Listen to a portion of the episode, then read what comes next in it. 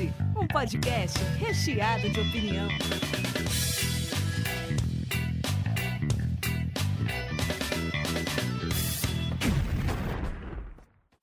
Diretamente da Springfield brasileira, começa mais um sanduíche. Hoje eu tô aqui com Davi Calerra, Boa noite, bom dia, boa tarde. Samuel Garcia, Boa noite, salve. Felipe Pacelli Olá, tudo bom? e hoje a gente vai falar sobre cinema oriental. E cara, é, é muito interessante que antes de começar a gravação eu tava até perguntando pra todo mundo aqui é, a idade da galera, se todo mundo aqui tinha mais de 30, porque é, havia o contato com o cinema chinês da porradaria, do Bruce Lee, do Jack Chan, de todo mundo. Talvez a galera mais nova, assim, não teve esse primeiro contato, né? Mas é interessante que, tipo, é, por mais que seja o clichêzão, o cinema mais, é, assim, pipoca deles, não deixa de ser uma porta de entrada para você ter curiosidade de conhecer mais. Eu até queria saber de vocês também o primeiro contato que vocês tiveram com cinemas orientais, assim, as primeiras coisas que vocês gostaram e consumiram. Ah, o primeiro filme que eu me lembro de ter assistido, assim, oriental, foi Os Sonhos do Akira Kurosawa. E passava na Globo, cara, dublado, né? Se bem que ele não tem muito diálogo. O filme é lindo visualmente, né? Daí depois que eu fui crescendo, assim, eu fui me interessando pelo Akira Kurosawa, mas a porta de entrada foi Os Sonhos, na Rede Globo. A história do, do Akira é muito legal, né, cara? Eu acho que, assim, não tem como falar, né, sobre cinema asiático, oriental. Eu não sei como que a gente vai é, dar o nome pra isso, mas é, ele era, ele tentou ser pintor antes, né? E aí, acho que não dava muito certo por falta de grana e tal. Todos os filmes do Akira, ele faz a pintura do storyboard, assim. De todos os filmes ele tem um storyboard pintado. Então é muito louco, assim, né? Ele tem a influência do irmão mais velho dele lá, que se suicidou. E ele viu um anúncio no jornal, cara. Tipo assim, ó, precisa de assistente de diretor aqui. E ele foi lá e nunca mais saiu do, do cinema. É influência ou é só pra mim que você tá todo pintado de estrelas, Davi? Não, o Davi colocou o fundo todo de estrelas. É, eu não tô me vendo hoje mesmo, então tanto faz. Tá bonito. Assim. É, é, então é isso. Eu acho que eu, eu também entrei na. na é, Os Sonhos foi um dos primeiros, mas eu acho que eu, eu tive um pouco dessa influência, que eu acho que é uma coisa que a gente pode falar um pouquinho antes de entrar para falar dos filmes, dessa linha, é, dessa, dessa referência mais hollywoodiana, né? do- do- da coisa, né? Então eu assisti muito filme de, do Bruce Lee, enfim, de algumas coisas mais estereotipadas, assim, né? Mas o primeiro, assim, que eu achei que realmente tinha uma pegada mesmo, assim, foi os sonhos também do Akira. O me- O mesmo meu caso foi os sonhos do Akira. Eu era muito novo, então tipo, pra mim era uma coisa, sabe, meio que que existia mesmo um- uma barreira, tanto por eu ser muito novo, né, não ter muita referência de nada, quanto pela, pela pelo meu nível de pesquisa, assim, que naquela época era muito baixo. Então, eu lembro que eu vi o, o- os sonhos do Akira, achei maravilhoso, mas não levei muito para frente essa Essa essa, busca, né? essa busca, essa referência e depois eu revi na faculdade de novo e ali que pelo menos com Akira foi durante a faculdade que, Eu que penso o assim, amor acho que tem, começou. tem muita gente que tá no mesmo barco, assim, eu, eu acredito que assim, É. a gente fez questão de convidar o Samuel e o Felipe, porque eles são é, caras fuçados com os filmes aí, eles sempre falaram muito bem das, das referências orientais, asiáticas e tudo mais, né? Então, é, vocês tinham que estar aqui, mas acho que eu e o Daniel, a gente tá no mesmo barco, assim, porque é, a gente não pesquisa há muitos anos isso, né? A gente tem alguma influência e tal, mas eu acho que também o, o povo que tá es- escutando em casa está falando, puta, um puta de um, um podcast cabeçudo, né? Falar sobre cinema oriental. E, mas eu acredito que isso, assim, não se culpe tanto por não conhecer tantos filmes também. Porque É. a, gente, a gente tem uma cultura aqui é, que não. Primeiro, ela não, ela, a gente está muito influenciado por Hollywood, né? É só você ir nas salas de cinema, né? Óbvio que a gente não tá tendo cinema agora, mas é, o reflexo disso é os filmes que estão passando na sala de cinema, né?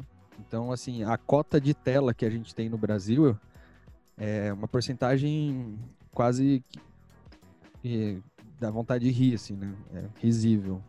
Então, assim, a gente acaba sendo muito bombardeado pelo cinema é, hollywoodiano e eu acho isso muito louco, assim, de falar de cota de tela, porque na Coreia do Sul, que teve um boom do cinema, assim, né?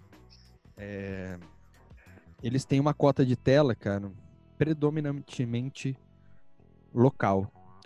Se você for no cinema lá na Coreia do Sul, vai ter muito filme da Coreia do Sul lá. Pouco filme hollywoodiano. Isso aí, não sei se vocês sabem, mas tem aquele o efeito Jurassic Park, né? Eu vi isso num outro podcast também. E a Coreia do Sul, acho que ela percebeu, quando soltou o Jurassic, o Jurassic Park, ele ficou umas, uns três meses em, em, cartaz lá. E aí os caras falaram, pô, meu, mas o que tá acontecendo, né? Hollywood tá entrando aqui, tá ganhando espaço, e eles perceberam que faturava mais dinheiro com cinema do que vendendo o carro da Hyundai. então eles começaram realmente a investir no cinema, a realmente o governo a, a fomentar um pouco mais a indústria do cinema. E aí a gente começa a assistir um monte de filme foda, que daqui a pouco a gente vai falar. É, o meu primeiro contato, acho que com filme sul-coreano, tirando os clichês, por exemplo, de luta, quando eu era pivete, eu amava todo filme de porradaria chinês. Mas era filme que você, às vezes, nem começava pegando. Você ligava a TV, tava passando Bruce Lee numa cena e falava, ah, já assisti esse filme 45 vezes, vou assistir 46. E daí era, era mais pra você ver ali todo, todo o trampo do cara. Mas tanto é que o Tarantino, no, no Kill Bill, bebe absurdo desses filmes, né? É, de luta antigo. É, mas eu lembro que o primeiro que me impactou, que deu a porrada forte, assim, foi Old Boy. Eu acho que eu falei assim, cacete, bicho. Sabe, de envolver uma trama, de ser tenso pra caramba. De falar, não é o, o, o clichê ninja, kung fu, nem nada. Tem luta, claro, tem muita porrada suja, mas é um filme todo urbano, todo tenso, todo porrada suja, diferente de, dos filmes antes, sei lá, o cara arranca dente do outro com alicate. Então, acho que mais pra frente já é fala genial, mais. Né? É tem uns filmes samurai também, né? Que tem uns filmes samurai fudido, né? O Samurai é. Sim. Eu lembro que na Record, quando eu era criança, cara, tinha a sessão do filme só de Shaolin. Que é aqueles que, é, que depois eles foram foram meio que resgatar esse filme. Foi até uma, uma época que abriu a porta, mais ou menos, do cinema oriental para um público maior com o Tigre e o Dragão. Puta, Chegou a ganhar sim. o Oscar e tal. Uhum. E daí esse tipo, é, aquele lance dos caras lutarem no ar, né, e tal. Eu lembro de assistir muito esses filmes na Record quando eu era criança, cara, do Shaolin, eu nem tinha pensado nisso. Andar no telhado flutuando, né, os caras pisando na pontinha do pé ali, foi até fudido. É, é eu acho poético. Que inevitavelmente a gente vai esbarrar nesses filmes, né? É, não Porque tem é, como. É, era como chegava na gente. O que acontece que eu, eu acho que acaba acontecendo é o lance da estereotipização mesmo, assim. Eu acho que as pessoas acabam achando que cinema oriental e asiático vai ser sempre isso, né? Exato. É, e aí, é. de repente, você assiste um drama e você fala, caralho, mano, como assim? Que filme, né? Tipo, não sabia que eles faziam filme assim. Pô, eles fazem muitos filmes de vários tipos de gênero, de sci-fi, de drama, de terror. Aliás, terror, né? O Samuel vai poder falar um pouco mais aí. Não sei se ele vai Cara, tem filme japonês de terror que ganhou Cannes. O filme é tipo de 59, velho. Esqueci, eu esqueci o nome desse filme. Depois eu recupero aí. Mas é o, o cinema de, é que para cá não vem mesmo, mas o cinema oriental, principalmente sei lá, o cinema japonês, chinês e coreano é uma coisa mais recente assim. Mas cinema japonês, né, tem é que a Coreia passa por um, por um período né, de, de, ditador, né? Depois que a Coreia quebra lá e vira Coreia do Sul, super é, bem mais capitalista e tal. Tanto é que a diferença do, dos filmes da Coreia do Sul para a Coreia do Norte você percebe, né? A temática até, assim, é muito louca, não? É, eu, eu vi uma, um fenômeno que o povo tava falando das novelas sul-coreanas que tipo todo o K-pop e tudo mais fez a galera começar a se interessar, a galera mais nova, molecada, se interessar pelo K-pop, pela música, pela cultura, e a Netflix começou a comprar um rodo de novelinha dessas mais infanto-juvenil sul-coreana. E, hum. tipo, sei lá, eu não sou público, mas é interessante como um fenômeno cultural vai puxando o outro, sabe? Essa galera tá começando a beber coisa de lá. Então, provavelmente, essa- esses atores mirins que vão crescer lá vão ser rostos estampados nos filmes que, que vão chamar público, sabe? No Ocidente. É, Deve ser aquele bagulho bem produtão, bem, bem pasteurizado, né? É, uma Mas, malhação bom, total, né? Mais dramático, assim, né? Teve uma época eu- também, que eu lembro, que an- antes de eu ir trabalhar na videoimagem, que, sei lá, a galera mais antenada começou a falar muito do cinema iraniano. Foi um cinema que eu pirei muito, assim, até nas minhas indicações que eu vou deixar, eu vou deixar um dos, um dos filmes. Porque é um cinema, porque, meu, é um mundo que a gente não conhece, né, cara? O Irã, velho, você já pensa num, nos bagulhos muito, né, muito distante. Mas daí teve uma época, acho que no começo dos anos 2000, assim, ó, 98 pra frente, mais ou menos, e daí a galera começou a, um burburinho do cinema iraniano. Daí tinha o, o diretor que é mais conhecido, né, o Abba Kiarostami lá, que é um gênio, e é um cinema que, assim, do, do jeito que veio também, assim, sumiu. Você não ouve mais tanto falar de filmes iranianos. Deixaram É. uns filmes maravilhosos. Na verdade, teve filme que ganhou o Oscar, né? Ano retrasado. O Apartamento. Ele é coreano? Ele é iraniano? Iraniano, é. Ano retrasado ou ano passado, não lembro. Mas ganhou o melhor filme estrangeiro. É, ano eu passado não, que foi o, o Guerra Fria, né? Sabe o que eu acho um Mas- pouco triste nessas situações, assim? Você vê filmes ganhando, é, enfim, é óbvio que a gente contesta muita coisa do Oscar aqui no, no canal, mas é, mu- muitos filmes premiados e, e, é, com bastante, assim, enfim, eu, meu, ai, falhou aqui pra mim. É, eu acredito que assim, aí quando vem pro cinema aqui no Brasil, é, a gente fica fadado na, na sessão matinê, num horário só. Se você não for, você não assiste mais. Então, acho que o acesso desses filmes que é complicado, né? A gente É, acaba não, não tendo isso. Tipo, tudo bem, esse ano, pro- provavelmente o ano passado, o Parasita, né? Mas foi- prêmio. O Parasita só virou é, fenômeno de sala de cinema porque senão a galera ia. Aliás, o que já aconteceu também. Porque senão a galera ia baixar e assistir. Os caras falaram, ó, tem um filme aí que pode dar. Pode dar, dar visualização, pode dar público. E se o cinema não passar, a galera vai assistir de qualquer maneira em casa. E a Sim. maioria já tinha assistido, né? Tipo, que curte mesmo já tinha assistido em casa. Porque o cinema, não- na hora que, que saiu lá, os caras não pegaram, né? Pegaram depois do. do... Acho que pouca gente sabe que, é o- que, que quem fez o Expresso do Amanhã é também o bom Joe Ho, né? É. Tem gente que, não sei, ele fez umas produções também meio, Ele fez uma pra aquela na o Netflix também. Hospedeiro. né? meio hollywoodianos e Eu conheci Hospedeiro. ele com o Hospedeiro. Hospedeiro é um filme É, genial, é muito cara. bom o hospedeiro, né? É animal, muito bom. animal. Aliás, eu assisti hoje, de novo, pra, pra vir falar sobre. Tem E aquele, aquele Mother dele também, que é muito né? bom. Eu acho o Mother Nossa. dele melhor do que o Mother do Aronofsky, na real. assim. É Nossa, o modder dele não assisti. Mas é a mesma, é a mesma temática, Samuel? Não, não, não é, cara. É uma mãe, uma mãe de verdade, não é, não é uma mãe metafórica, é uma mãe de verdade atrás de um filho, assim. Eu não lembro, faz muito tempo que eu assisti, mas eu lembro que me impressionou bastante. Eu assisti só uma vez só. Coisa rara, porque eu geralmente assisto mais de uma vez. Mas é muito, muito bom. Bom mesmo. Melhor que Parasitas, pá. Caramba. Então. Eu, eu lembro uma vez também, eu ia muito na- nas locadoras e a galera. A locadora tinha uma prática que era você alugava, sei lá, três, quatro filmes, o último filme você levava meio que de graça. Era uma prática assim, né? Algo assim, né? Ou você levava por R$3,50, eu não lembro direito. Mas era um valor muito mais barato para você levar um filme a mais. E eu lembro que me recomendaram Infiltrados, mas não a versão que o Martin Scorsese, o, o Martin Scorsese ganhou, a versão coreana. E é legal pra cacete também, sabe? Só que daí o cara ganhou a premiação e eu não vi ele falando do, do original ali.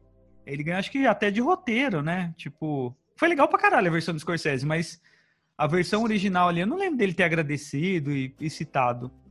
Foi o primeiro Oscar do, do- que o Scorsese ganhou, foi os Infiltrados, cara. É, Que é uma filmaço. injustiça, lógico, né? Mas foi a primeira vez que ele ganhou um Oscar. Se eu não me engano, eu acho que foi. Esse é Infiltrados é filmaço. Eu, go- eu gostei pra caralho. Das duas versões eu gostei. E aí, eu- a gente tava numa briga aqui, né? Porque a gente falou assim, ah, vamos falar de alguns filmes, né? E tá todo mundo curioso pra saber que filme que cada um trouxe pra ninguém comer pauta de ninguém. É, e a gente já tá falando. Não tem e aí a como, gente né? Tá, a gente tá falando da, de Coreia do Sul, né? E, eu- e eu já reivindiquei pro Felipe, pro Felipe porque a gente tava comentando de um filme. Eu falei, ah, não, deixa eu falar desse, porque é um que eu gosto muito. Ele já queria falar também, que é do King Duke. É da Coreia do Sul também, chama Casa Vazia. Vocês já assistiram? Alguém aqui mais assistiu? Sim, sim. Eu não. Sim. Cara, eu acho um Sim. filme. Ele tem um. A, a lírica dele é muito foda, assim, né? A, a ideia, assim. Porque a, a ideia do filme é o seguinte: é um moleque que ele vai entregando os cartazes nas casas pra descobrir qual casa tá vazia, né? Quem foi viajar e qual casa tá vazia. E aí. É, é quase um Educators ao contrário, que ele invade a casa, só que em vez dele zoar, roubar, qualquer coisa, ele começa a interagir com a casa, a limpar, arrumar, tirar, ele tira umas fotos, assim. Cara, é um filme muito foda, ele tem uma, uma poética, assim, incrível. É um filme super silencioso, tem pouquíssimo diálogo, só que ele, sabe, você não sente falta nem um pouco do diálogo. E eu acho que esse daí é um. é, eu acho que hoje é capaz de a gente nem ter dica no final, né? Porque a gente tá falando de vários filmes aqui, e acho que todos que a gente vai falar já fica um pouco de dica. E- Sim. Tipo uma curadoria, né? É. porque eu acho que a, a ideia desse. Por, por que, que a gente falar um pouco assim? Eu acho que ninguém aqui vai ser PHD pra saber como é que funciona o cinema inteiro, né? A gente sabe. Vai falar um pouco da, da- dos filmes, até para que quem, quem tá um pouco mais leigo aí é, possa procurar. E as minhas dicas de filmes são muito fáceis de achar aqui. É, eu Bastante também coisa do. Netflix, eu trouxe bastante coisa do Netflix que você procura lá e tá fácil de acesso. Esse Tem umas coisas legais no Netflix mesmo. eu acho que Casa exemplo. Vazia não tá lá, não tá lá, mas você encontra no, no Popcorn, no Stream da vida, você encontra esse daí. E do mesmo diretor, é, é, o Casa Vazia de 2004, de 2003 ele tem um que chama Primavera, Outono, Inverno, Verão, Primavera. É, esse aí já tem uma temática um pouco mais religiosa, não é religiosa, tem uma pegada meio budista, assim, né? Mas a história também é incrível, assim, um cara... é, é, a- bom, a fotografia é incrível, nem sei, deve ter prêmio de fotografia com certeza. Deixa eu fazer uma pergunta para vocês. É, o Tarkovsky entra nesse cinema oriental para vocês? Ou vocês acham que ele é que, que ele já seria tá na Europa e tal? É que Eu eu, acho- eu acho que se a gente leva em conta, né, oriental, talvez a gente englobasse ali a Rússia, né, É. Irã, É O uma Isso lado é, oriental mas- da Rússia, né? é, mas a- asiático, né? Tá na é, Eurásia pelo já menos- serve, eu acho. Eurásia É. já. É porque a maior parte da, da, da, da, da Rússia tá na Ásia, né? É. Sim. Você vai falar Eu daquele filme de guerra? É isso? Não, não, aquele não é dele, não. Aque- eu- mas é que eu lembrei do Tarkovsky agora, eu acho que é um cara que vale a pena a gente citar. Porque O de é um do diretor Klimov, né? incrível. Do Klimov. E ele conseguiu fazer um cinema maravilhoso dentro da União Soviética, né? É, dentro lá da- ainda da- da- do, do comunismo pesado que tinha ali. O cara fez filmes que, putz, extraordinários, né, mano? sim. Acho que pelo menos se citar algum filme do Tarkovsky vale a pena. Ah, um só não, vários, né? O, An- o Cara, Andrei começa com Solaris ou, ou, Solaris, ou Stalker. Stalker é maravilhoso. Sim, cara. Esses caras fizeram uma escola, né? Muita gente. É que nem a gente falou do Akira, esse, o Tarkovsky. Eu não sei, acho que o Bergman daí. O Bergman já acho que já dá pra entrar aqui no lado mais ocidental, né? Total, acho que sim. Ocidental. Mas eu acho que mesmo assim fizeram escolas, né? De, um, de como fazer cinema na, naquela época. Bom, se bem que o, o Bergman é de 70, né? É, vocês falaram do- se a Rússia valia, e eu fiquei pensando se vocês estavam se referindo àquele Come to See, que é aquele Também. de guerra. Acho que eu vi a recomendação, não sei se é o do Samuel ou do Davi, mas eu sei que o Davi assistiu a semana que eu vi stories dele. Um outro amigo nosso, o Milkides, também assistiu. Eu falei, deixa eu pegar pra ver. E é, cara, é tenso, absurdo. É um filme de guerra, assim, É um filme fudido. bielorrusso, né? É, o- é o É, bielorrusso. de guerra que existe. Eu tinha colocado ele numa, numa ratoeira trip lá de um dos filmes de países estranhos. Esse filme, pra mim, é um dos filmes de guerra, pra mim, ainda dos maiores, assim, ó. Coloca ele do lado de Apocalipse Sinal, assim, sabe? Tipo, e é... Você não sabe qual dos dois é mais impactante, assim. Eu acho sensacional. Pouquíssimos Sensacional. diálogos, né? É, é, tipo, ó, você vai acompanhando essa parada que a galera fala agora do 1917, beleza, você acompanha o cara, assim, dando a impressão de um plano sequência gigante. Lá não é um plano sequência, mas você acompanha essa criança, Sim. é, jornada cara, que você não dela. desgruda do lado dele e você vai, você fala assim, cara, tem hora que é pura sorte. É tipo assim, não é que ele é especial nem nada, é por acaso que ele conseguiu escapar de uma parada.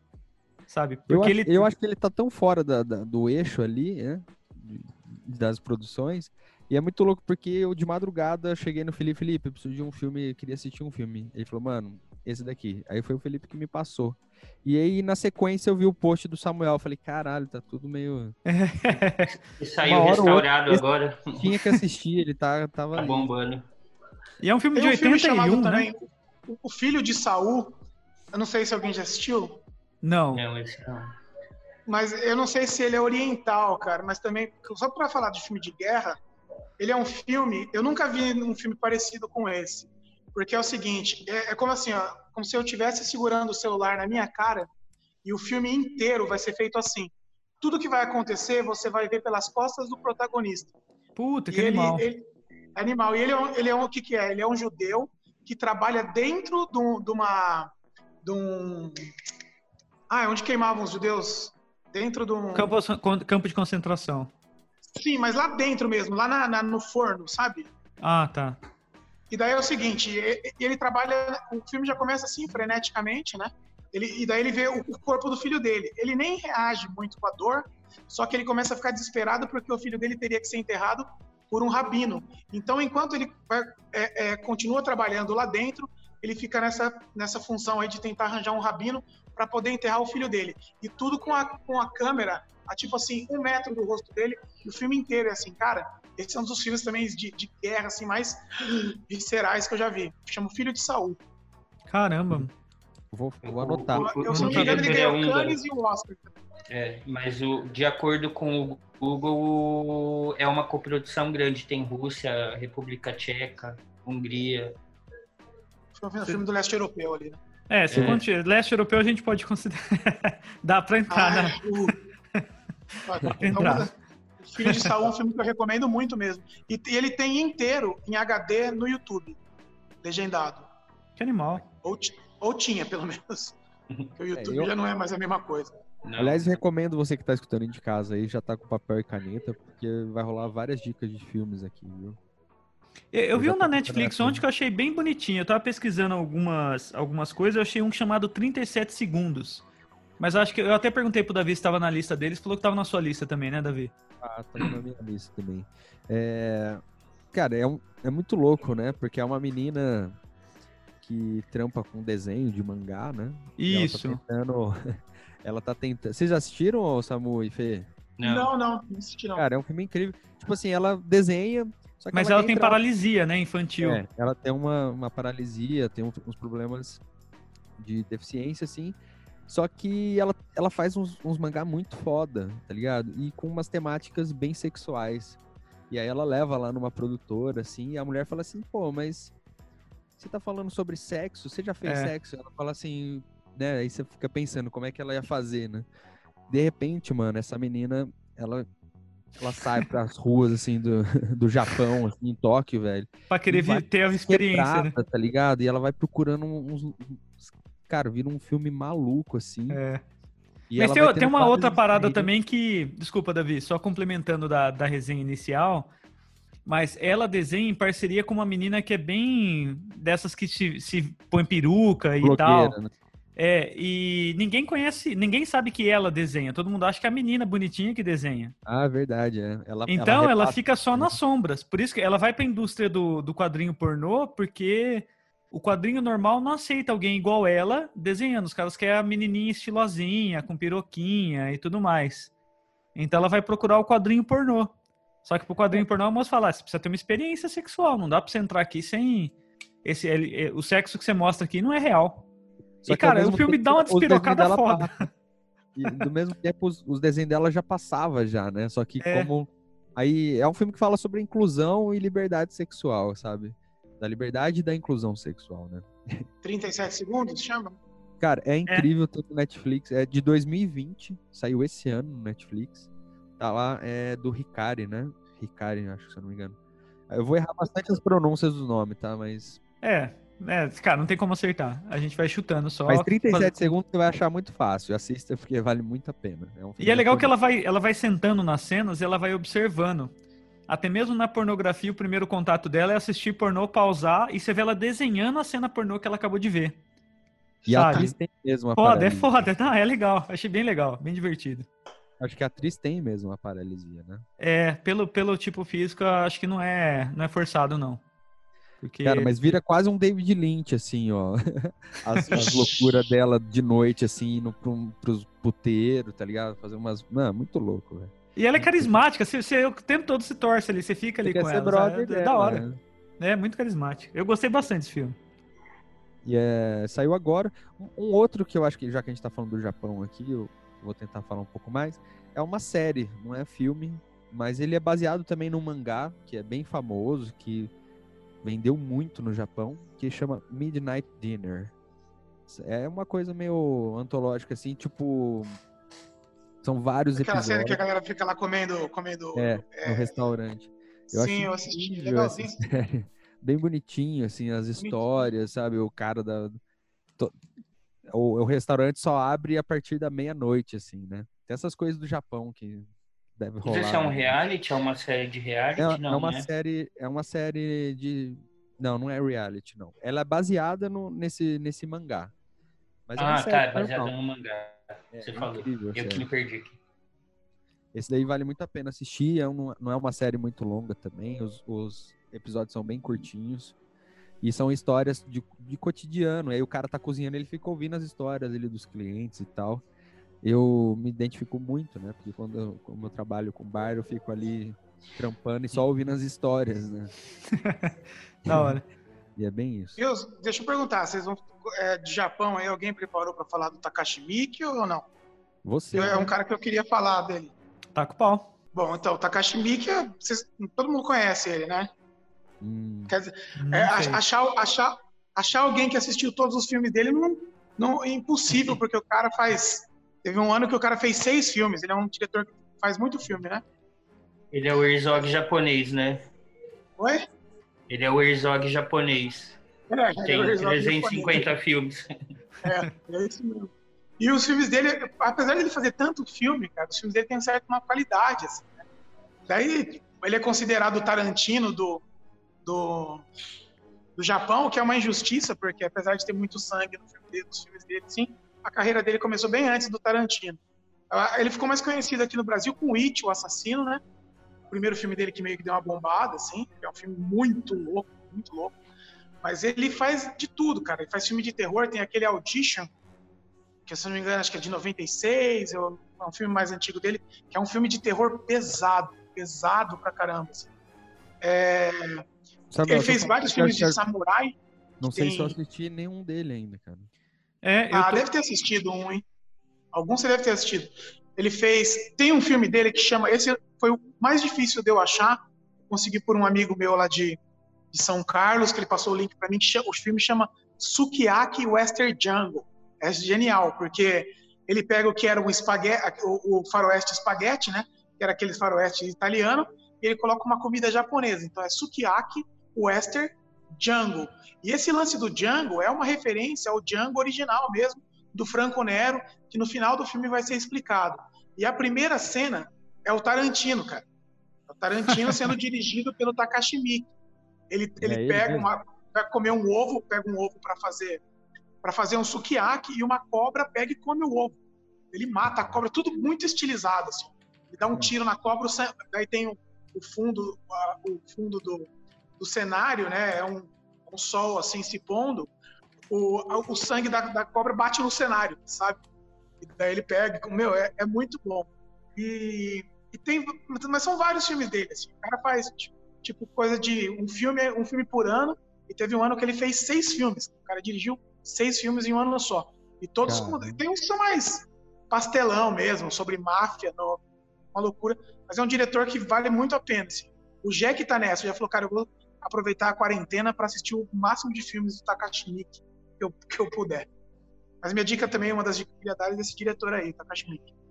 Então, eh, você falou do Tarantino agora, e eu não lembro qual diretor oriental, uma vez, que pegaram uma cena e foram atrás do Tarantino e falaram, meu, isso é uma cópia descarada de alguma cena. Se eu não me lembro, no próprio Cães de Aluguel já. E, isso mesmo. É. e era um diretor chinês e ele falou, eu adoro o cara. Eu copiei mesmo. Tipo, ele não, não- nem, não tentou disfarçar nem nada. Ele falou, gosto pra cacete. tá ligado? E fiz mesmo baseado no cara. Pode Então, ser o tipo- Takashi Miike, porque eles são muito amigos, né? O, o, o, o Tar- por convite do Tarantino, o Takashi Miike faz uma participação no naquele hostel, como é que chama lá o, o albergue do, do Eli Roth. Ele aparece naquele filme por convite do Tarantino, que era um dos produtores. Daí ele retribui, né? E chama o Tarantino para fazer essa primeira cena do Sukiyaki Western Jungle. Eles têm, eles têm um paralelo porque todos os filmes deles são extremamente violentos, sabe? Mas, mas é só por aí. assim. Os caminhos são meio diferentes.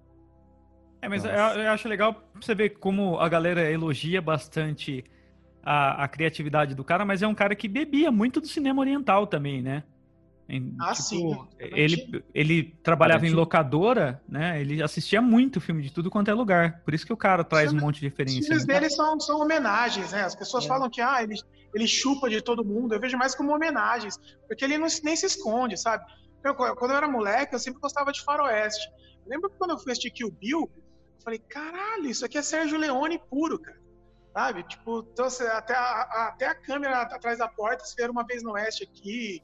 Você A vê, roupinha do é, Bruce Lee até, a hora que eu vi ela de amarelo, eu falei, cara, é o Bruce Lee. Sim, sim, é. Ele, ele homenageia os Ah. diretores que ele gosta, Fellini pra caramba.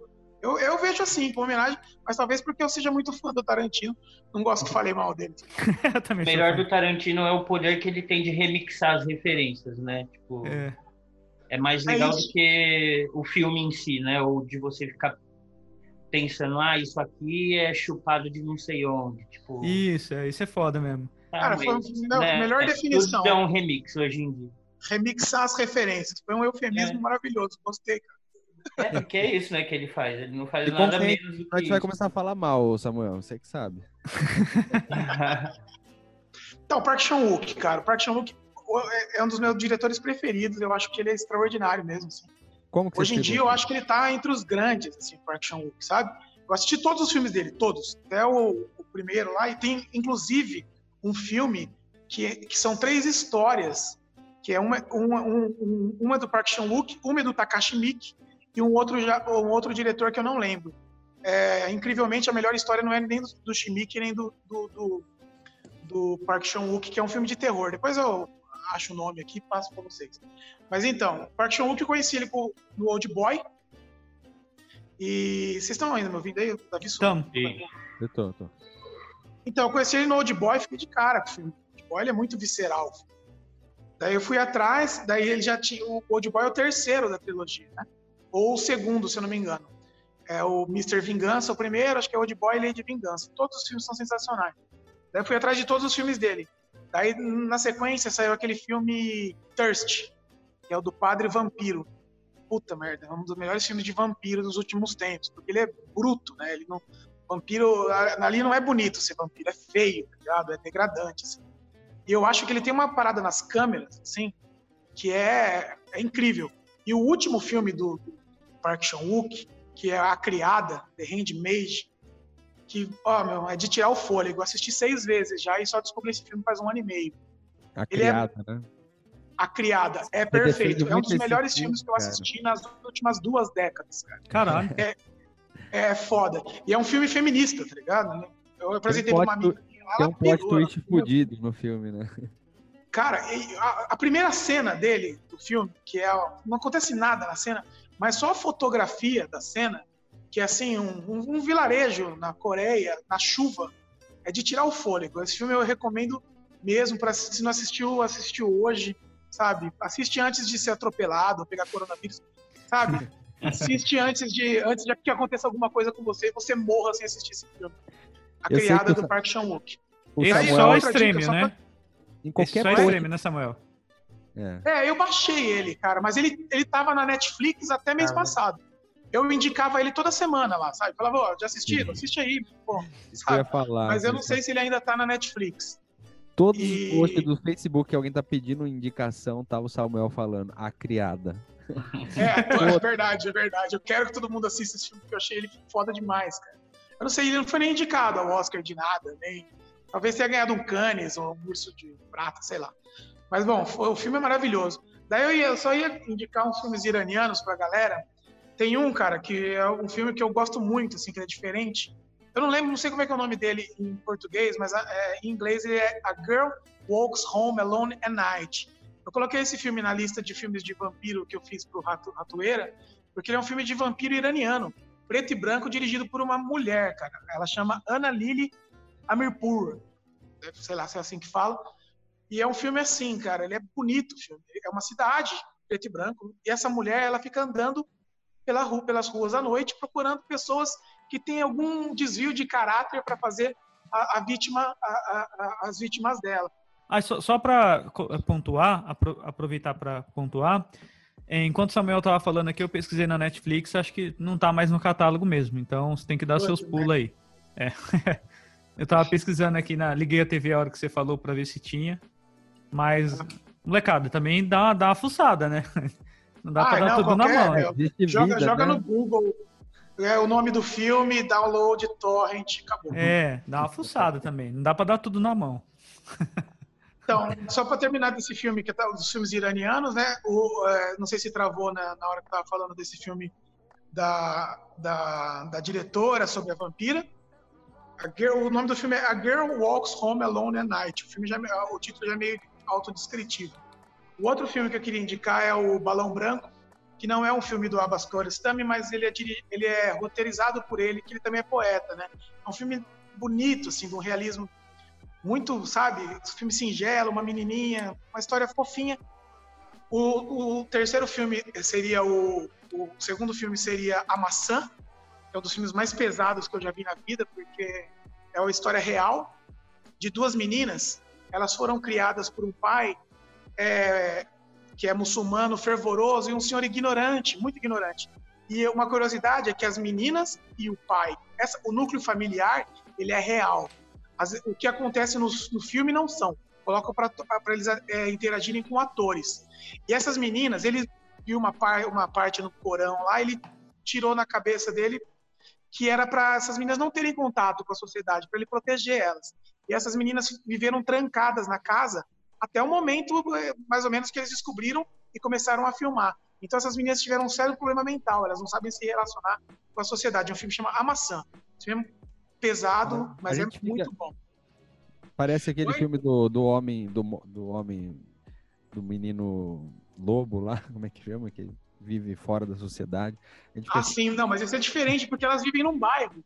Elas são tipo um é. cachorro, cara. Elas ficam na, no portão da casa, só que elas não podem ter contato. É muito pesado. O filme chama Maçã por causa de uma cena específica no filme, em que elas interagem com uma menina atriz e uma maçã, que é uma das cenas mais chocantes. Assim. Esse filme é muito bom. O Caramba. terceiro filme é do terceiro filme seria do Abbas Kiarostami mesmo, que é o Gosto de Cereja, que é um filme, filme denso, é um filme solitário, é só um, um, senhor, ele decidiu que vai se matar e ele faz uma, uma ele cava a sua cova na embaixo de uma cerejeira e ele fica andando de vilarejo em vilarejo para ver se alguém vai lá enterrar, porque ele não quer ficar ser morto sem ser enterrado.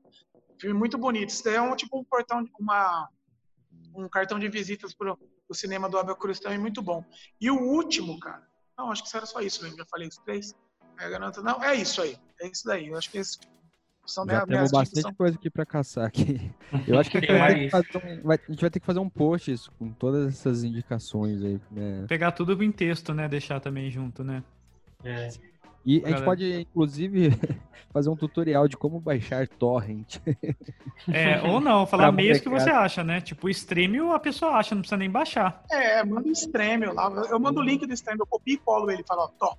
É. Vocês estão conseguindo resolver a legenda? Assim, tudo que eu assisto no stream, a legenda tá tipo 10 segundos atrasada. Mas daí dá pra você corrigir é. ali, menos, menos, menos segundos. Já tem. Mas ela vai, no meu, ela vai mudando de novo. É, é, ela é, é bem assim. Só que geralmente ele tem umas 6, 7 legendas, né? Você vai testando uma por uma, uma geralmente encaixa. É. Mas uma coisa que eu percebi também foi é que a cor do Extremio tá mudando muito o filme. Eu percebi isso que eu baixei o Janelinha Discreta para reassistir, só que tinha lá. Aí eu fui ver lá e tava muito diferente a cor, sabe? Do, do ah. pro, pro meu arquivo, que era Blu-ray. Então, Mas não abaixa a qualidade, meio... não. Só muda a cor, é isso?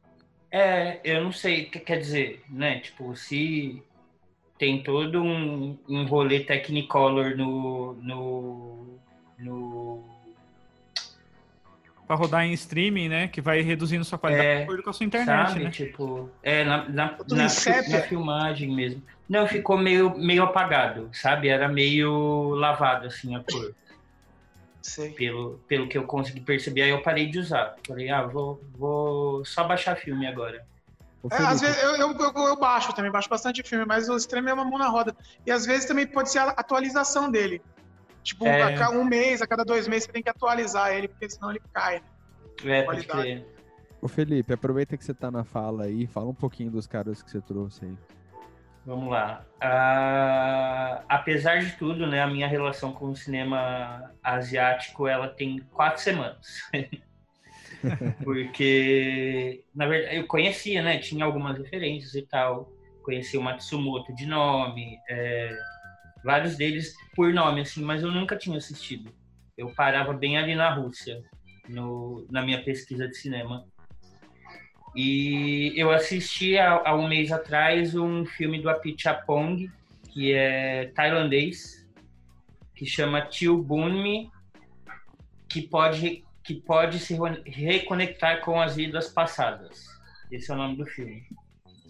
Caramba. E foi, e foi tipo uma coisa maravilhosa, assim. Foi, tipo, não sei, um dos melhores filmes que eu vi nos últimos tempos. É, é, tanto em termos de qualidade mesmo, tanto quanto em termos de. de, de é, eu não sei, mas ele brinca muito com essa quebra de, de estrutura cinematográfica que a gente está acostumado, sabe? A, a, a assistir. Você tá falando do Matsumoto, né? Não, eu tô falando da Pichapong. Ah, O Matsumoto faz isso também no, no filme que eu vou que eu vou falar. Ele deixa bem claro isso, inclusive. Mas voltando no, Você falou que é, essa é uma coisa recente. Foi alguém que falou, mano, você tem que ver esses caras aí, ou foi uma, um acaso que você caiu nisso? o Apichapong eu já conhecia. Eu já tinha assistido Mal dos Trópicos, que é um filme dele de 2004 que ganhou Cannes, 2005, 2004, que é o melhor filme LGBT que existe. E fui, e fui assistir o Tio Bunmi, que é esse que eu tava falando agora, há quatro semanas atrás, que foi o que me fez querer ver mais coisa asiática. Aí eu, eu é, acionei uma amiga minha, que é a Gabriela, que manja muito de cinema asiático. Eu falei, eu preciso de uma curadoria agora. Tipo, Uhum. pode fazer. Quantos filmes você quiser. Me manda a lista que eu vou baixar tudo e ficar assistindo. E tô assim faz 30 dias. Vendo só filme asiático e descobrindo várias coisas maravilhosas, assim. Eu agradeço, porque é o que eu faço com você depois. É, mas é isso que é Chego bom, de né, gente? madrugada e falo, Felipe, eu preciso. Por É, favor, indica eu alguma não coisa. sei- gente. eu, eu sentia muita falta de ter uma, uma conexão, né, de, de, de referência mesmo com, com esses países, porque era isso, né, minha, as minhas referências eram o que podiam me levar a ser um pouco clichê no meu no meu discernimento do que eram esses cinemas, né, tipo Sim. ou filme de samurai, ou filme de guerra, ou filme de não sei o que, de luta, e aquilo que a gente já falou dos preconceitos podem ser que a gente cometa ao falar desse, desses cinemas. E em cinco filmes eu já ganhei que não era nada disso, assim, em que a, a linguagem cinematográfica explorada por eles era diferente do que é feito aqui. Existe, existe três indústrias assim grandes, né? Hollywood, Bollywood e, cara, e a asiática, a oriental aí que eles vendem muito, né? Eles fazem muita grana com isso também. E eu acho que eles Sim. influenciam muito, assim, que nem vocês estavam falando do, do Tarantino, assim, né? Não é só, não é o contrário. A gente fica achando que às vezes os caras bebem muito no cinema, mas na verdade a gente aprende muito com o cinema deles, né? Sim, É. total. É que agora começou a vir essas produções, é, né, mais, é, como é que eu vou falar, mais, tem mais tecnologia, então não tem aquele aspecto, né, de cinema mais experimental, assim, né. Então a gente tem acompanhado algumas, principalmente esses Netflix da vida aí e tal, que é mais ou menos onde estão minhas dicas, que a minha ideia era trazer umas dicas acessíveis também, porque eu sabia que vocês iam trazer alguns que ia ter que buscar. É bem a cara do Samuel colocar um filme Você nunca vai achar na vida. Pô, perto do, perto do, perto da- do, do, do nome dos filmes do Felipe aí, cara, eu só, eu só É, não, joguei Steven tá Spielberg na, na, É que esse nome é muito grande mesmo. E eu falei errado, porque é Tio Bunme, que pode relembrar as suas vidas passadas. Olha isso, Esse cara. é o nome do filme. O nome do filme já é mais cabeçudo do que todos os filmes que eu já que eu coloquei. Verdade, velho. É, vou, vou passar e o é- troféu pro Felipe, então. É, cara, esse E nome. é, e é, tipo o único diretor que eu conheço que, que eu tenho propriedade para falar, sabe? Já vi mais do que três filmes dele, né? Já vi entrevistas com ele, já tipo, é o único diretor asiático que eu tenho propriedade para para poder apresentar, assim, sabe? É. Eu, eu acho que é o que, o que eu falei no começo, assim, cara. Eu, eu acho que é, é muito louco. A gente acaba sendo meio que bombardeado por essa falta de investimento de cultura. Porque, é óbvio, a gente tem o nosso cinema aqui, né? Que a gente, muita gente não tem acesso ao cinema brasileiro. A gente fez um episódio só sobre cinema brasileiro aqui. E a gente pôde falar um pouco mais disso também, né? Então, assim, Mas eu acho É. que também é assim, sabe? É aquele negócio de, de quem, quem tá mais afim de ver, ver coisas diferentes. É igual música, sabe? É, tem gente que sabe, tipo, ouviu Led Zeppelin, Guns N' Roses e parou ali, tá ótimo, sabe? É, daí Mas tem você gente acha que esses não, que tem que quer estar ouvir. sempre tem que sempre estar nesse espaço assim do, do desconhecido assim? Você acha que Não, mas é, é que cara daí eu acho Não, não- são duas discussões diferentes, eu acho. Uma de consumo mesmo, do que a gente está acostumado a consumir, e a outra do que a indústria cultural do nosso país propõe pra gente, entendeu? é exato Porque assim, Não, não, A sim, gente- eu concordo, concordo com isso. Mas, mas, Ninguém mas monta uma assim, banda para não tocar né É. as pessoas querem ser ouvidas querem ser Se- se- Mas você acha que se, se, se colocarem, sabe, um filme, um filme russo de três horas e meia no cinema, o cinema vai, vai, vai, vai quantas pessoas lá? Vai nós quatro aqui, É. sabe? E, e tem uma parada, é, até, até mesmo dentro dos filmes dos diretores mais conhecidos também, a gente vê que a era do diretor meio que é, acabou para virar a era do produtor, né? Tipo, é, os caras antes tinham mais liberdade criativa. Hoje eu, eu vi vários depoimentos de, de- diretores que os caras já têm que garantir uma certa bilheteria para a hora que fazer o filme. Isso a gente tá falando dos caras tipo Scorsese, tipo caras grandes, não diretor iniciante. Então, esse pelo é- menos. é- Felipe, por favor. não, só uma- um adendo que esse é o, o jeito de fazer cinema hollywoodiano, né? Isso, é o, exato. O, o cinema de produtor. É, Né? Que Aliado pode a um contestar? grande diretor, você precisa garantir daquele sistema o maior nível de lucro possível, né? É um exato. desses motivos que fez o, o Scorsese passar, e fazer o, o, o irlandês dele na Netflix, né? Porque deram Pois total é. liberdade para ele, né? Tudo. Porque provavelmente, é- se ele fosse fazer por um dos grandes estúdios de lá, o filme ia ter pelo menos uma meia hora a menos, ia Pois ser, é. né? Mas, É. mas cara, tinha os bons companheiros, né? Que os caras querem que ele repita os bons companheiros para sempre. É verdade. Até que os mesmos caras, né? É, Mesmo elenco. É. Mas assim, é, é engraçado até a gente falar da Netflix, porque várias vezes aqui mesmo no podcast a gente fala, por exemplo, a Netflix solta bastante groselha também, bastante coisa pipocona. Mas ela é uma da. ainda é um respiro que há é, saindo um pouco de Hollywood. As produções dele em outros países é uma coisa que a gente não via muito em cinema. A gente começou a ter acesso. Você abre o catálogo da Netflix, você vê uma série de filmes coreanos, japoneses. É, isso é interessante, porque o- os caras querem entrar. chileno, É chileno. peruano. Por mais que Aliás, não seja os mais. uma lista, né? É, uma lista de filmes latinos aí muito interessante porque o que Nossa, pra Netflix é legal é filme da catálogo. né? Nicarágua, cara. É bom. só para falar um pouquinho do, da- do catálogo de Netflix, eu, eu trouxe um que é tailandês, que é recente também, do, tá no catálogo recentemente, chama Happy Old Year. Alguém viu esse daí? Eu não vi. Cara, é um filme incrível, assim, é tipo, é, é uma casa bem característica, assim, né, tipo, cheia de, de coisas acumuladas, assim, ninguém consegue andar, e é uma família, assim, né, só que a menina que mora nela, ela pira num- na, na fita de, de ter uma casa minimalista, assim, né, e ela mora com a mãe e com o irmão, e ela quer, tem uma amiga que é arquiteta, E ela tá pensando em como é que vai transformar a casa dela num- numa coisa minimalista, assim, né? E aí, cara, começa a vir as referências e, e de tudo que ela tem que se desapegar, assim, né? E, e eu acho que a, a arquiteta fala isso, você quer ter uma casa minimalista, mas isso tem que ser refletido do que você tem dentro, sabe? Não adianta você só pegar um estilo e, e colocar lá só por estética.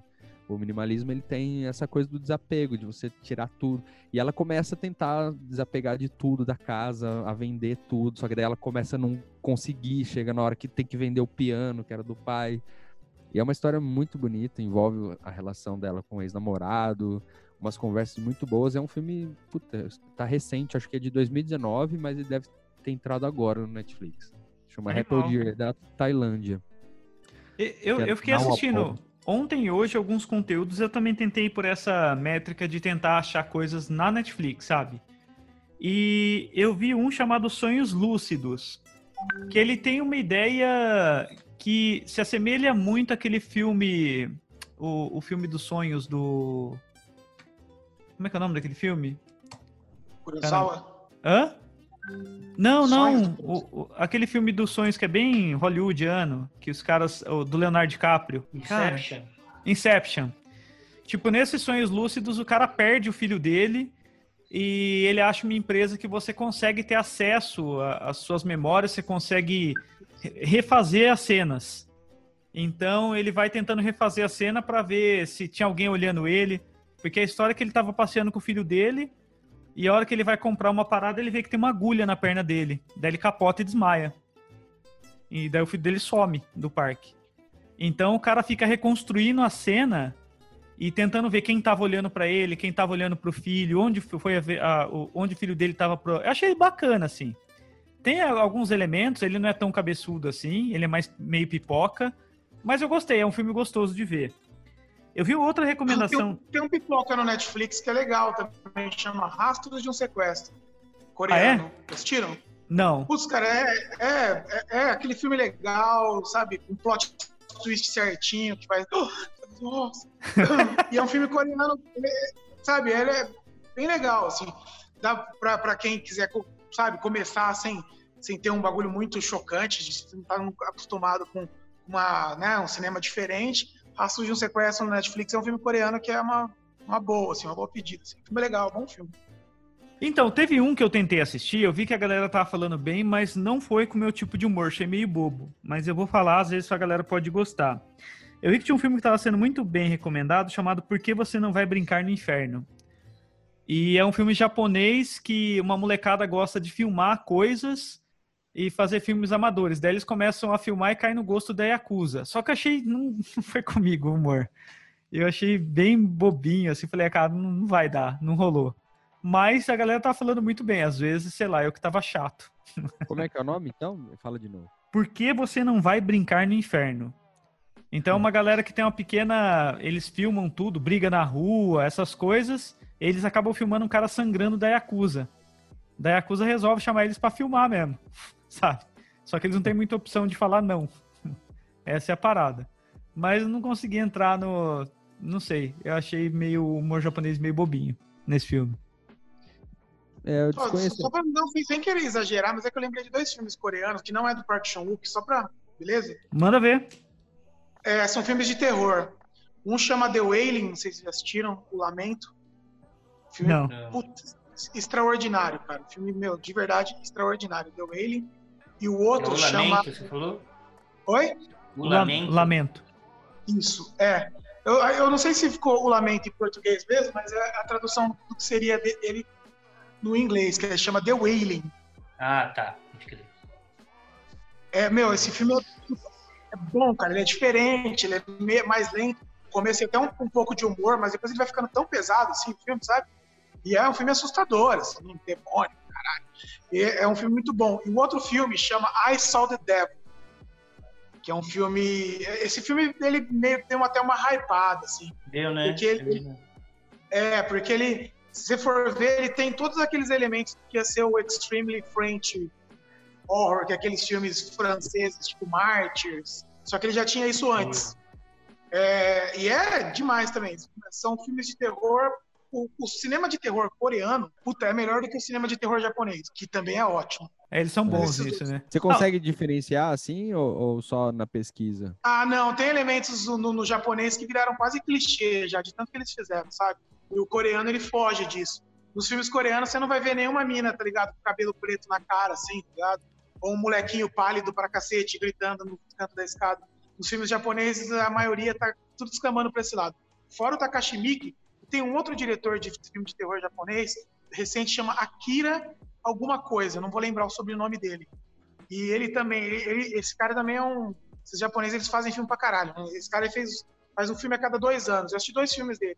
Ele foge um pouco. Mas o terror japonês, pra mim, já ficou meio pauster- pausterizado. assim. Ô, Enfim, Samuel, o que, esses que dois... você faz nas, nas horas entre um filme e o outro, assim? Ah, agora eu tô escrevendo as letras, da, as letras do disco novo, né, cara? E agora, aqui, ó, tô trampando aqui, cara. Cara, é, é, outro filme também que, é, que tá lá no catálogo, pra quem gostou do, do Parasita, é do mesmo diretor de Parasita, né, que é o Hospedeiro. Acho que o Samuel chegou a falar dele no começo, mas a gente não fez a resenha dele, né? Mas o, o que eu acho legal desse filme é que ele, ele não entra muito tentando, igual o filme americano, tentando explicar a parada. O, o bicho chega mandando ver já. o negócio chega É. acontecendo e, tipo, sai pra todo mundo pra qualquer lado, você tem que pôr máscara, tem que se prevenir ali do contato com o bicho. Então achei legal que ele é meio pipoca também, não é nada cabeçudo também, mas é legal. A ação dele ele é dinâmico, né? Ele é É agitadão. diferente, né? É diferente, é legal. Esse- e eu fico pensando assim, será que a gente ia chegar... porque ele ganhou o Oscar, né? Ficou muito em evidência, né? Mas será que ele ia chegar nisso sem o Oscar? Será que a gente ia estar falando dele aqui? Ah, ô louco, Eu se a acho gente que fosse sim. falar de cinema, cinema Não, coreano, eu a acho gente ia que ter que sim falar também. dele. É. Porque eu acho que ele e o Park Chan-wook são os maiores diretores coreanos já faz tempo já. Ele, eu conheci ele pelo Hospedeiro, depois assisti o Mother, devo ter assistido mais um filme dele, mas eu não me lembro. O Porque vai Okja ser- também é tá dele, sempre não é? Mas ele vai fazer umas produções nos. Estados Unidos também, né? Ele faz é dele, né? Mas puta, aquele lá eu não gostei, cara. Eu não, eu nem assisti. Eu sei que é bicho, bicho sofrendo. Eu falei, ah, não, tô de boa. Tá Ele ligado? nem sofre muito, é mais uma aventurona, assim, mas putz, vai ter uma hora, tem hora que parece comercial do, sei lá, cara, do Sucrilhos, não sei. Não, Esse é eu não- aquele com a Tilda, né? Tem a Tilda, né? Ok, já, não é o nome? É, Isso, é isso esse aí. mesmo. Eu não, É. não consegui terminar o filme, cara. Eu não assisti também ele. Mas ele já é uma produção 100% Netflix, né? O que já o cara já tava lá, já tava colocando filme lá fazia um tempo. Pois né? é, mas é que é, é o que acontece normalmente, né, na, na indústria. Vários diretores vão, vão trabalhar nos Estados Unidos em algum momento. Aconteceu com a Picha Pong, que parou agora de filmar com a Tilda, um filme meio hollywoodiano, assim, sabe? Não sei hollywoodiano, mas nos Estados Unidos. Tipo, Sim. Né, brasileiro também vai pra lá, então eles chupam Park todo mundo. fez um filme americano. o John Woo acontece isso Ele- também, né?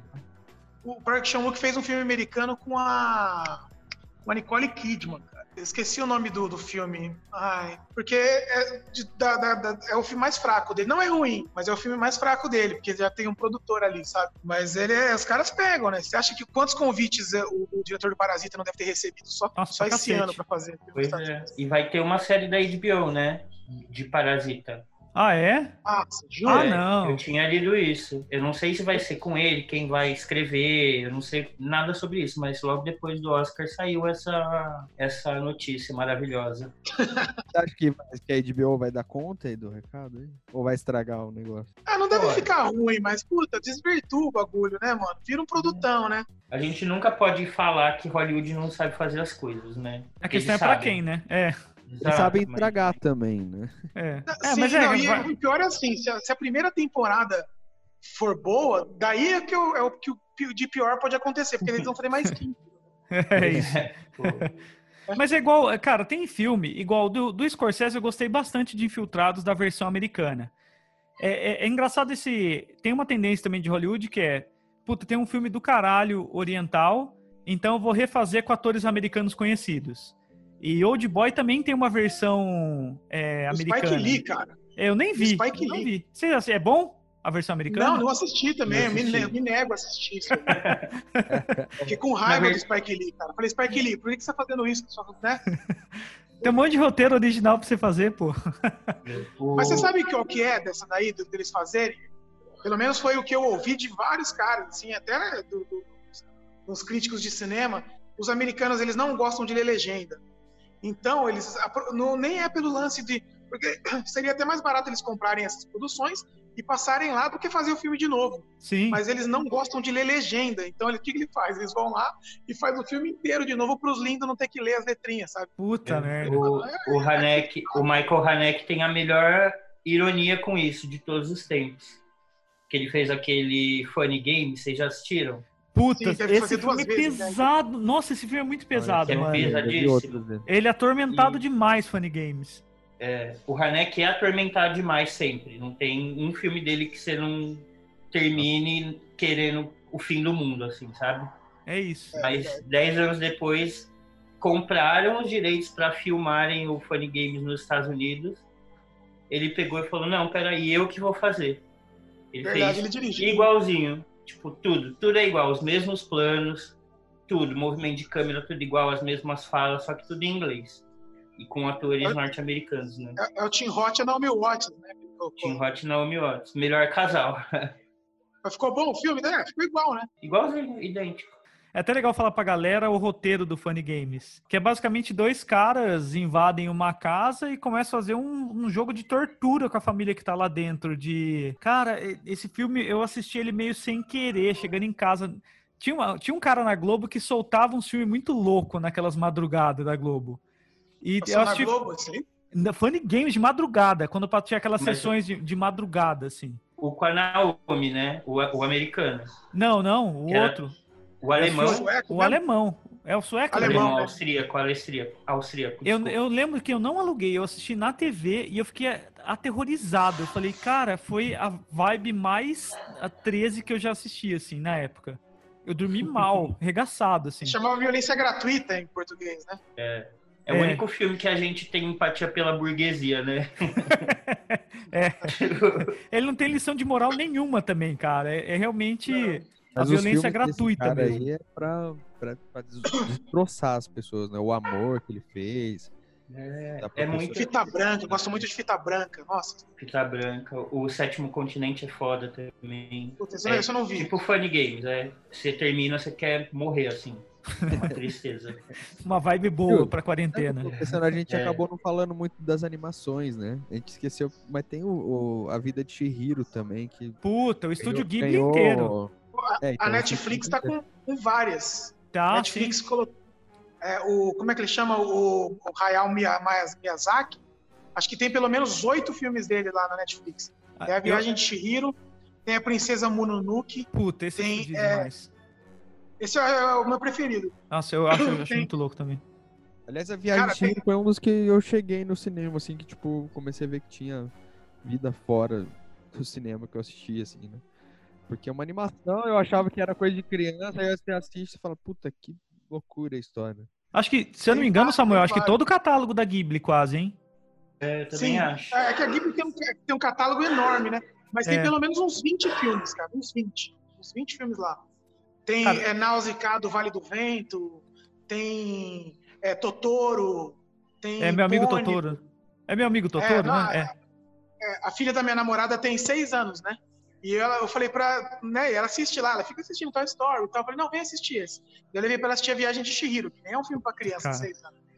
Meu, ela pirou. Ela tá assistindo esse filme looping faz um mês. E é legal porque, assim, eu sei que quando ela crescer, ela vai redescobrir esse filme. Porque ela não pegou É. tudo que tem ali, né, sabe? E eu falo, meu, daqui uns três, quatro anos ela vai assistir de novo, ela vai, já vai se ligar em outra coisa, mais três anos em outra coisa, até ela ter. Eu, eu acho sensacional. Eu até recomendo pra galera que, que não assistiu muito as coisas da Estúdio Ghibli, que entre no YouTube e pega no canal Meteoro Brasil, eles falando sobre o Estúdio Ghibli, que é muito bonito, cara, o vídeo que eles fazem. Falando sobre toda a coisa do criador também, é, em alguns filmes onde ele mostra, por exemplo, na, na Princesa Mononoke mostra bastante a visão do, do cara simples da natureza contra essa industrialização, contra o capitalismo mais agressivo. Então, você vê, por exemplo, ela é meio que o espírito da floresta ali, né? E a galera tá destruindo, o ser humano tá destruindo a floresta, tá destruindo os espíritos da floresta. Cara, é muito bonito. Tem toda uma viagem também ligada ao estilo de vida. Agora eu não lembro agora se é shintoísta, se é, enfim, não sei. Os caras eles eles remontam toda a história do cara e o principal assim, ele sempre foi um cara avesso a usar recursos mais tecnológicos, né? No começo ele fazia tudo na unha mesmo. E ele mandava os desenhistas dele para a rua olhar, por exemplo, ah, olha lá como uma criança brinca, olha como é que uma folha fica gorda quando você joga água. Então, se você vê, é igual o Samuel falou, cara, se uma criança assistir a riqueza de detalhes, acho que deixa abismado qualquer um. Hoje ainda, depois de 20 anos que é feito o negócio. É fudido O Akira, demais. né, cara? Akira É. também foi desenhado inteirinho à mão, né? Inteirinha, mas é lindo até hoje. Eu tenho um amigo que mandou essa semana o negócio do Akira, eu falei, mano, é de 80 e pouco aqui. É animal, É. continua sem perder validade. Tem mais alguém que tu não falou ainda de algum filme aí? Como é que tá a lista de vocês? Cara, a gente deve ter falado uns 40 filmes ao. É, A gente falou assim, vamos falar de três filmes cada um, né? É, mas não dá. É. Ó, ó, é, a gente, a gente, esse episódio inteiro foi uma grande dica, na verdade, de filmes. O- os caras aqui são domina tudo quanto é cinema de tudo quanto é lugar. Nem sei como vocês têm vida social, mano, porque vocês, vocês conhecem o filme do mundo inteiro, tá ligado? Falo, o cara, Samuel não tem vida social. Cacete, mano, vocês assistem muito filme. E eu assisto bastante, cara. Eu falo assim, como é que os caras, vocês assistem muito mais. Então eu Eu acho que é legal. a média de um filme por dia, cara, mas às vezes eu assisto mais.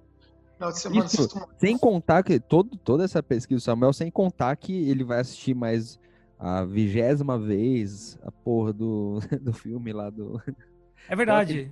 Além de você assi- assistir bastante, você Ele- repete bastante filme também, né? Assistir várias Sim, vezes. cara, eu, eu, eu assisto, tem, tem filmes que eu assisto pra dormir, né? Assim, tipo, porque eu já sei tudo, o diálogo, ah, onde tá. Então eu deixo ali. Que nem o regresso lá do, do, Uhum. do Inharrito. Eu assisto ele umas três vezes por semana, porque eu coloco ele lá e vou dormindo enquanto eu faço, eles vão conversando. É, cara. Ô, Samuel, eu tô com a sua camiseta aqui, viu? Ui, deixa eu ver. Ficou bonito você. Tô meio gordinho, tá apertado. Entendi porque você me deu.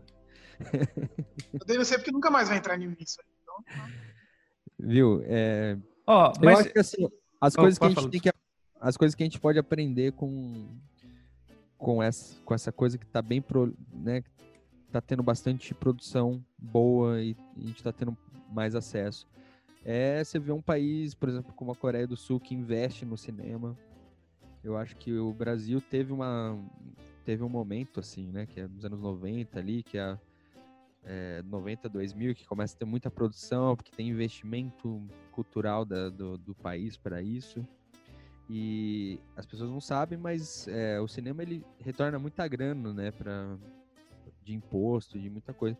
Então eu acho que um, um país que investe em cinema, investe em cultura, é, provavelmente vão ter bastante coisa para de, de produção mesmo, né? A gente está acompanhando, a gente acaba não tendo tanto acesso, né? Apesar de que a gente falou bastante coisa de Netflix aqui, né? Então é só procurar lá e achar. Mas eu acho que é isso, assim, né? Esses países aprenderam que se investir, é, o cinema cresce e fica tudo melhor. É, e uma coisa que tem que falar também é que muda até o cenário para o turismo do lugar. É só ver, por exemplo, até nos mais conhecidos, você pega Coringa, aquele, aquele inferno daquela escadaria que ele desceu lá, a- os vizinhos não têm mais paz agora porque vai uma cacetada de gente fotografar descer a mesma escada que o cara desceu. Tem muitas cidades que pagam para os filmes ser rodados porque é exatamente essa fita, estimular turismo, é, tem todo um movimento cultural por trás do cinema também que é transformador. Tipo, às vezes você assiste um filme sul-coreano e você fica curioso de ver o estilo de vida. E- igual eu falei, eu sou bem mais cru que vocês nessa, nesses cinemas fora do, do eixo mainstream, assim. Mas é interessante quando a gente pega e fala assim, cara, eu não quero assistir agora um filme do histórico, samurai, de guerreiros nem nada. Eu quero do cotidiano. Quero saber como é que aquela família vive, quais são as histórias que eles contam hoje. E isso é do caralho. É, porque você vai vendo outros tipos de coisa, outros tipos de referência, e você entende que vários diretores que a gente acha original, na verdade é um cara cheio de referência. Exatamente, o cara tipo, é muito criativo porque o cara tipo, bebe muito mais coisas além do que o, o comum, né? Então, eu acho que para fechar, a gente pode falar a, a- nossa principal escolha para cada um, assim. Tipo, o cara que tá ouvindo aqui, se ele tiver um filme, vocês falam, cara, começa por esse. Eu acho que é legal a gente, cada um dá um filme, assim, que, tipo, fica impressionado. Acho que o Samuel não precisa participar, a gente já sabe que ele vai Eu não vou falar criado, não. Já falei sete vezes. Falar, Mas se for, sim, se for seu número um, acho que é, é, é o pra falar. É válido, é válido. É válido. Tá valendo. Não, eu ia falar pra assistir algum filme do Park Chan-wook. Pode ser A Criada, pode ser Old Boy, ou pode ser Sede de Sangue. Mas eu indico pra começar no cinema coreano por algum filme desse diretor, que ele que é o cara, eu acho. de lá. É, eu, na verdade, agora, nesse momento, com essa sua. O seu pedido, Daniel, mudei aqui, que eu ia falar do Matsumoto, mas eu vou falar de um dos filmes que a minha amiga me indicou lá na curadoria que ela me fez, que é o Brighter Summer Day chinês. Que é, tipo, uma das coisas mais bonitas que eu já vi na vida. É um filme longuíssimo, assim, acho que tem quase quatro horas mas ele conta a história de uma família chinesa que sai da China, da China do, dom- do domínio comunista da China e vai viver em Hong Kong, em Taipei. Então é toda um todo esse conflito familiar, né? Tipo de um pai que trabalha para o governo chinês, as crianças na escola tendo é, contato com muita gangue de rua, com muita violência e descobrindo sexualidade, é, as coisas do everyday life ali do de Hong Kong. É lindo para um caralho e é- o nome é uma referência a uma música do Elvis, porque eles tinham muita é, eles recebiam muito, muita referência norte-americana, né, nessa, nessa época de abertura de Hong Kong ali. Era um país, né, uma, um território capitalista. Então, eles são loucos por Elvis, são loucos por cinema hollywoodiano e tal. E tudo isso está muito bem descritinho ali no filme, é lindo demais. Eu acho que eu vou no Casa Vazia mesmo, cara, que é um filme que me tocou bastante, assim. Na verdade, eu ia falar pra assistir todos que eu falei. Não, sim, mas, tipo, Mas, às vezes a- o cara quer escolher um. Fala assim, não, um. Eu quero um fácil, eu quero começar com um hoje. É, cara, eu acho que eu vou no Casa Vazia, que é um filme que eu assisti há muito tempo atrás e até hoje, pra mim, é um filme que eu, que eu gosto de indicar. É, eu, pra fechar assim, eu tinha falado, esse tem na Netflix, achei super bonitinho e de repente ele vira mais porra louca, que é esse 37 segundos, que eu acho que a atriz realmente tem a, é, a situação lá, acho que realmente ela tem a, a paralisia que, que o personagem tem. E eu achei bem bacana, super carismático, o filme ele é gostoso de ver, é uma história muito bem contada. Então, achei simples até, achei bem bacana. Então é isso, gente. Tipo, acho que é um episódio recheado de dicas. Putz, os caras são, são a biblioteca viva de filme e coisas, referência. Até difícil acompanhar vocês. A ideia desse- de gravar esse podcast era justamente de falar que esse cinema existe, é muito bom e tem muita coisa acessível e tem coisas que a gente tem que parar de ser preguiçoso e de ficar perguntando, ah, tem no Netflix, tem no não sei o que lá, mano, procura, baixa o torrent, tem es- esses outros streaming da vida aí e larga a mão de ser bunda mole e, e sai um pouco dessa, dessa da sua bolha de, de conforto do cinema e vai assistir coisas diferentes. Então é isso, gente. Então valeu, galera, a participação. Até o próximo episódio e falou. Ô, Valeu! Valeu, galera. Até. Thank you.